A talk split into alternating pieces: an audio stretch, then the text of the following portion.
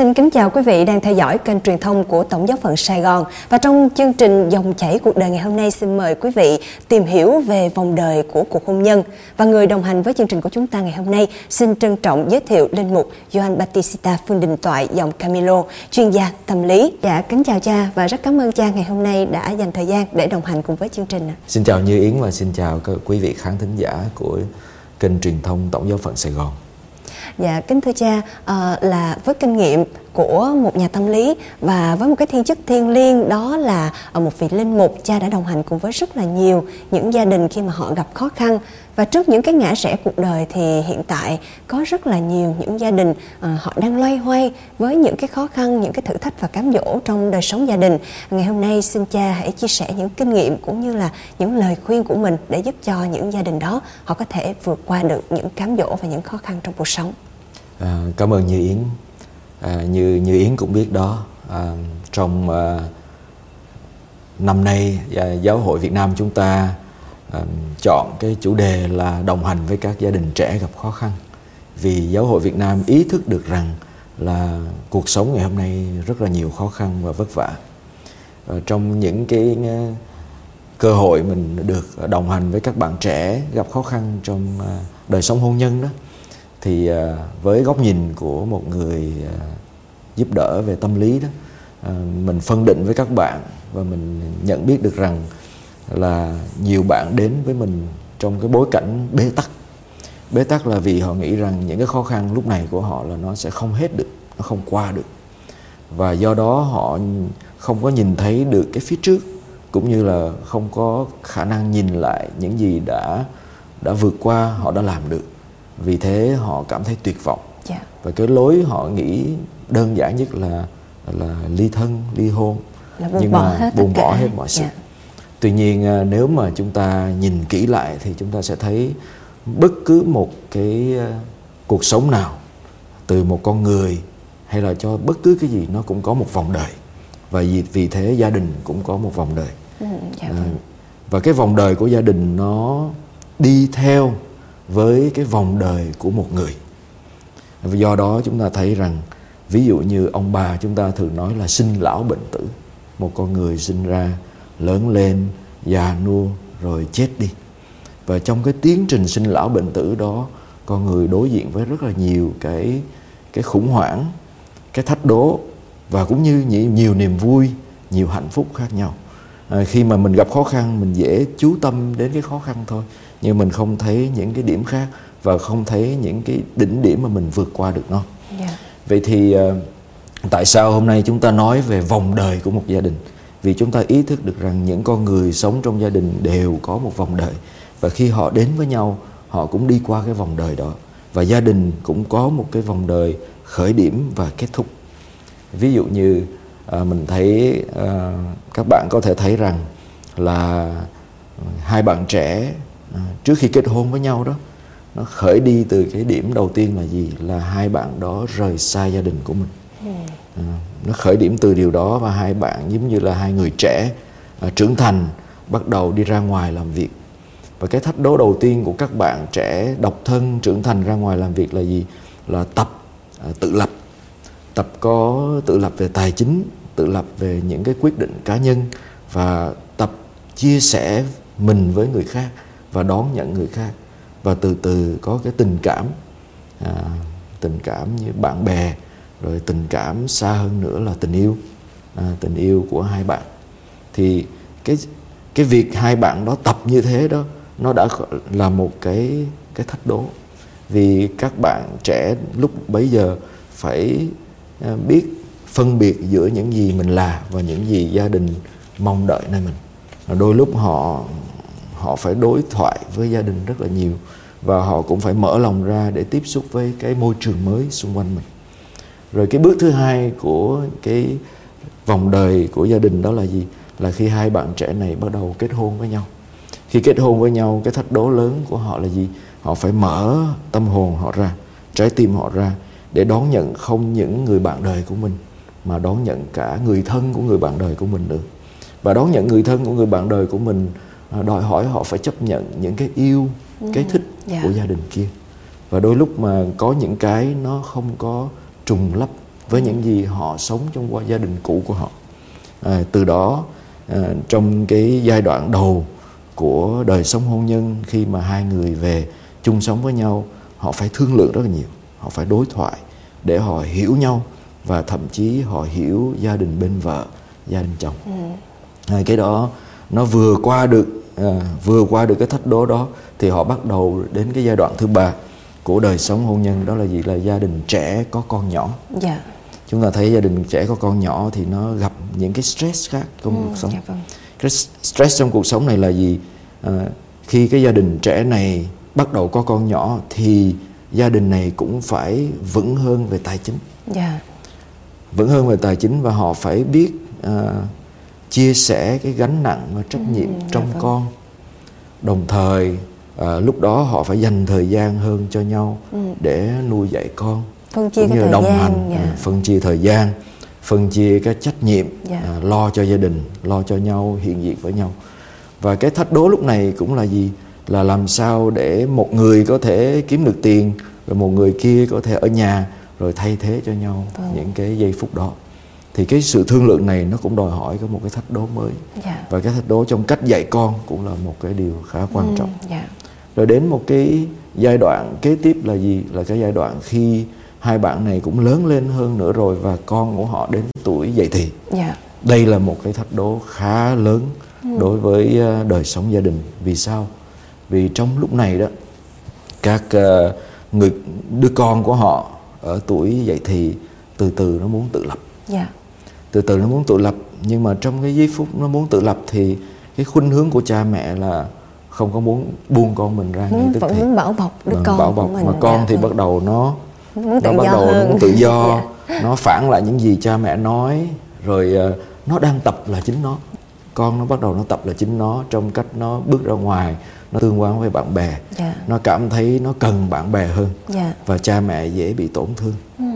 nhưng mà cái quan trọng trong lúc này nữa là gì là cha mẹ cũng sẽ đối diện với cha mẹ của mình à, yeah. Dạ. thế thế hệ này là lúc có ba thế hệ cùng một lúc vâng. người cha người mẹ lúc này vừa phải ổn định tài chính và trong lúc này nhiều khi cái tài chính của họ nó ổn định hơn bao giờ hết ừ. họ lại ờ, phải chuẩn bị đối diện với việc cha mẹ ông bà của mình đó ừ. à, già nua đi yeah. Dạ. rồi họ phải đối diện với cái việc là phải chăm sóc cho cái bệnh tật của ông bà ừ. à, chăm sóc cho bệnh tật ông bà ở đối diện với con mình nó muốn uh, tự lập yeah. Dạ. và nó phản lại mình nhiều khi và thậm chí là trong thời gian này mình gặp rất là nhiều gia đình là gì vì trước đó khi con còn nhỏ thì cha hay mẹ phải lo uh, đi làm phải ổn định cuộc sống nên ít có thời gian với gia đình yeah. Dạ. rồi uh, trong khi con tới tuổi dậy thì thì mới lúc đó cái sự nghiệp nó ổn định rồi yeah. Dạ. thì lại muốn quay về với gia đình muốn hiện diện với gia đình nhiều hơn bù đắp những thời gian mình không có ừ. mặt yeah. Dạ. bên con nhưng lúc này thì con lại muốn rời xa gia đình nhiều hơn ừ. yeah, vâng. cái khủng hoảng nó lại tăng thêm cái khủng hoảng tăng thêm chưa hết thì lại họ phải đối diện với cái sự già nua của trách nhiệm mới với cha mẹ dạ, cha mẹ dạ. của họ nên uh, nó nó khủng hoảng nó tăng lên nhiều. Dạ. rồi từ đó nếu như mà họ không có cơ hội đối thoại với nhau hay là lắng nghe nhau đó cái xung đột nó rất là cao. Dạ. và mình thấy đa số các gia đình mà gặp xung đột nhiều gặp khủng hoảng nhiều là khi con tới tuổi dậy thì đây ừ, là cái dạ khủng vâng. hoảng nó nó cao trào nhiều nhất rồi sau đó đến một cái giai đoạn kế tiếp là giai đoạn đối diện với việc con mình lập gia đình ừ, yeah. và mình phải can đảm để cho con mình đi lựa chọn à, để con đời. con mình lựa chọn người bạn đời của mình à, rồi à, nghĩa là mình cũng phải chấp nhận cả gia đình bên vợ hay bên chồng của con mình nữa dạ. à, rồi mình lại chấp nhận cái cách con mình nó nuôi con của nó nữa ừ. là có mình bắt đầu có cháu dạ. à, thì khi đối diện với cái điều này nó cũng là cái mà gặp nhiều thách đố vì dạ. sao vậy ví dụ như là lúc đó thì cái tuổi của à, hai bạn này đã là cái tuổi cao niên rồi yeah. Dạ.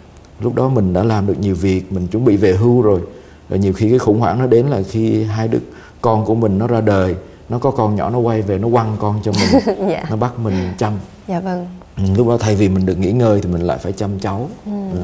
rồi cái cách mình chăm nó lại nó không có phù hợp với cách con của mình nó mong đợi. Dạ. thì khủng hoảng nó lại xảy ra hay là cách mình chăm nó không có phù hợp hay không có theo cái cách suy nghĩ của à, gia đình à, bên Suya à, để xung đột nó lại xảy ra yeah.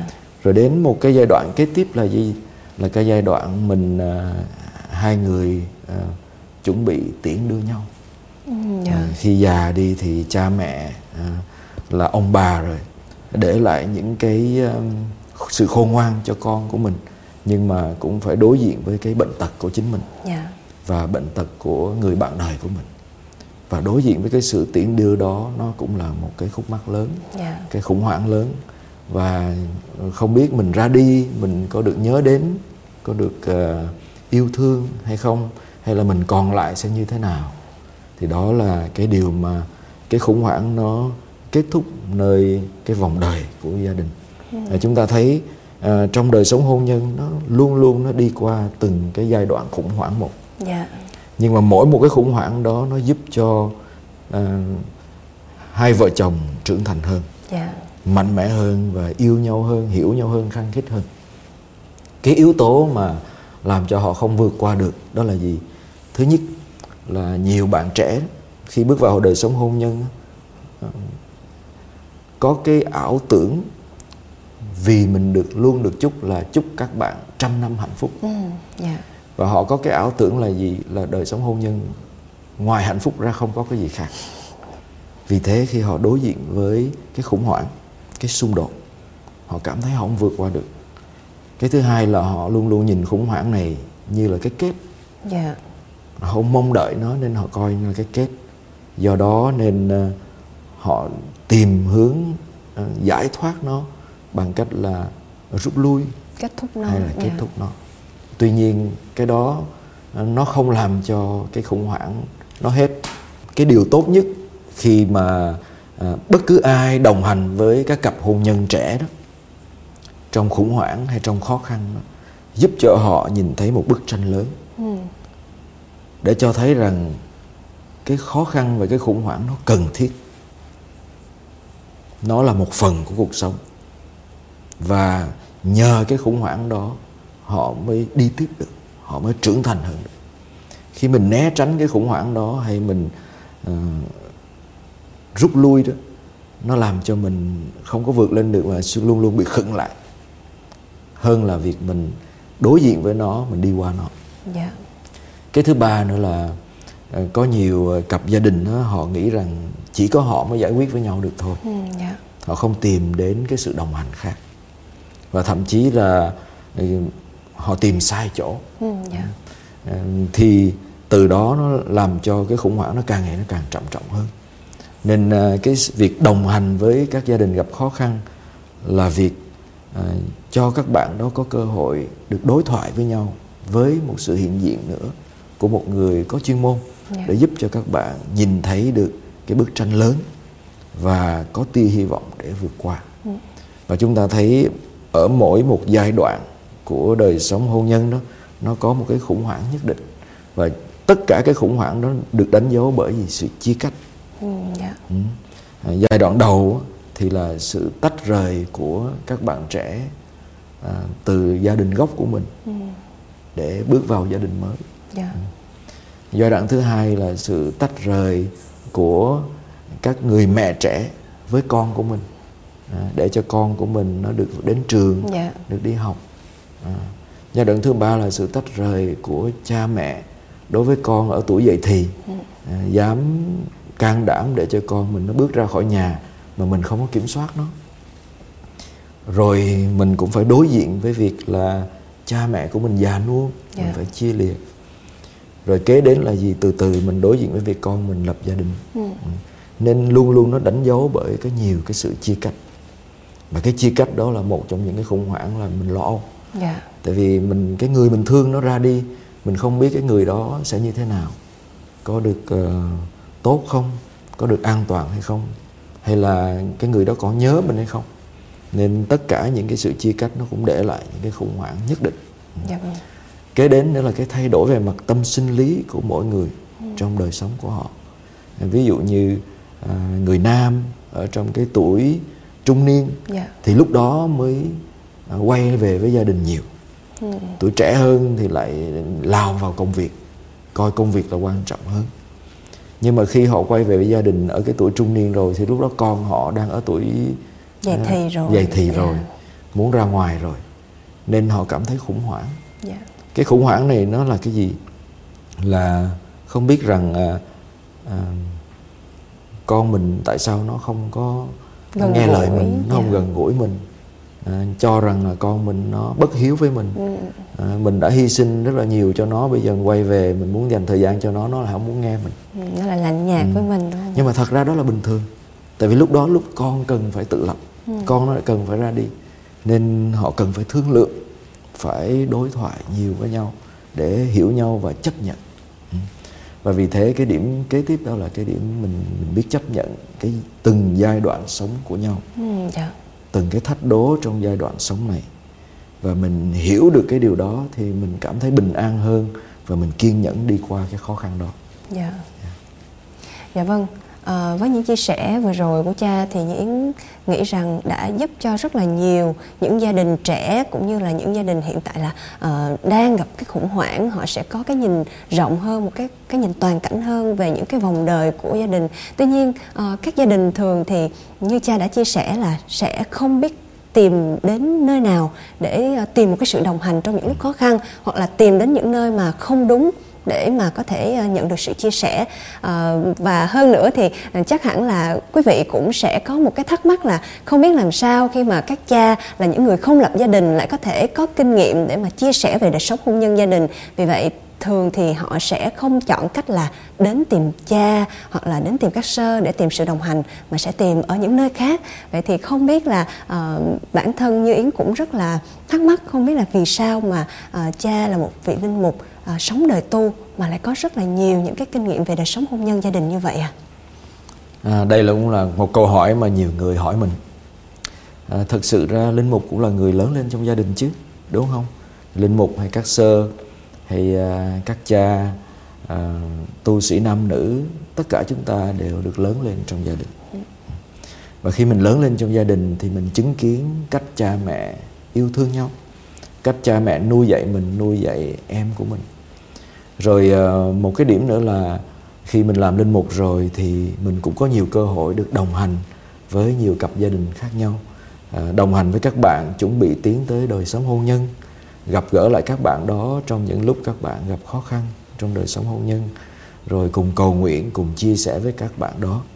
Ờ, do đó, mình không chỉ biết một gia đình không thôi, mà biết hàng trăm và có khi là cả ngàn gia đình khác nhau mà mình đã từng gặp uh, từng uh, đối diện từng uh, lắng nghe với họ vậy thì cái đó nó giúp cho mình có một cái kinh nghiệm ừ, dạ và vâng. có một góc nhìn cái thứ hai nữa là trong thời gian đào luyện à, các linh mục cũng được à, hướng dẫn được đồng hành và được lắng nghe từ nhiều gia đình khác nhau và từ các chuyên gia đặc biệt là các chuyên gia tâm lý dạ. và chúng ta thấy rằng à, trong đời sống gia đình thì à, một cái điểm mà nhiều khi chúng ta không để ý đến đó là cái cái cái khó khăn.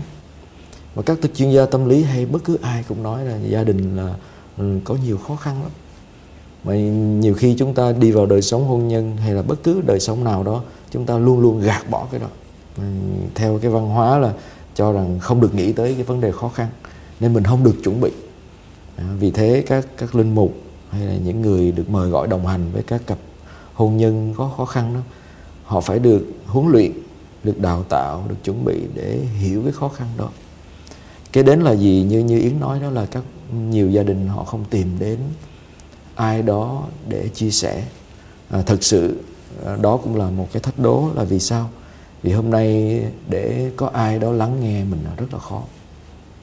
À, và trong cái việc đồng hành với cái cặp hôn nhân đồng hành ở đây là gì là cùng các bạn đó phân định yeah. Dạ. về đời sống tình yêu về thách đố của mình và đặc biệt là đồng hành trước cái cái thánh ý của thiên chúa yeah. Dạ à, vì thế đồng hành ở đây nghĩa là lắng nghe với các bạn à, hiểu giúp cho các bạn hiểu được à, những cái khó khăn đó là gì và tìm ra thánh ý Chúa đứng trước cái khó khăn đó để làm sao mà đời sống hôn nhân trở nên hòa hợp nhau hơn và lớn lên trong tình yêu. Dạ vâng, rất là cảm ơn những chia sẻ của cha và một lần nữa thay mặt cho tất cả những người thực hiện chương trình ờ, cảm ơn cha đã dành thời gian để đồng hành cùng với chương trình dòng chảy cuộc đời ờ, và kính thưa quý vị, ờ, Như Yến cũng xin gửi lời cảm ơn quý vị đã quan tâm theo dõi. Quý vị hãy bấm vào đăng ký để tiếp tục nhận những video tiếp theo của các chương trình và mọi thắc mắc không biết hỏi cùng ai, xin quý vị gửi về email một vụ tt sài gòn a gmail.com và ngay bây giờ thì xin chào và hẹn gặp lại quý vị trong những chương trình tiếp theo.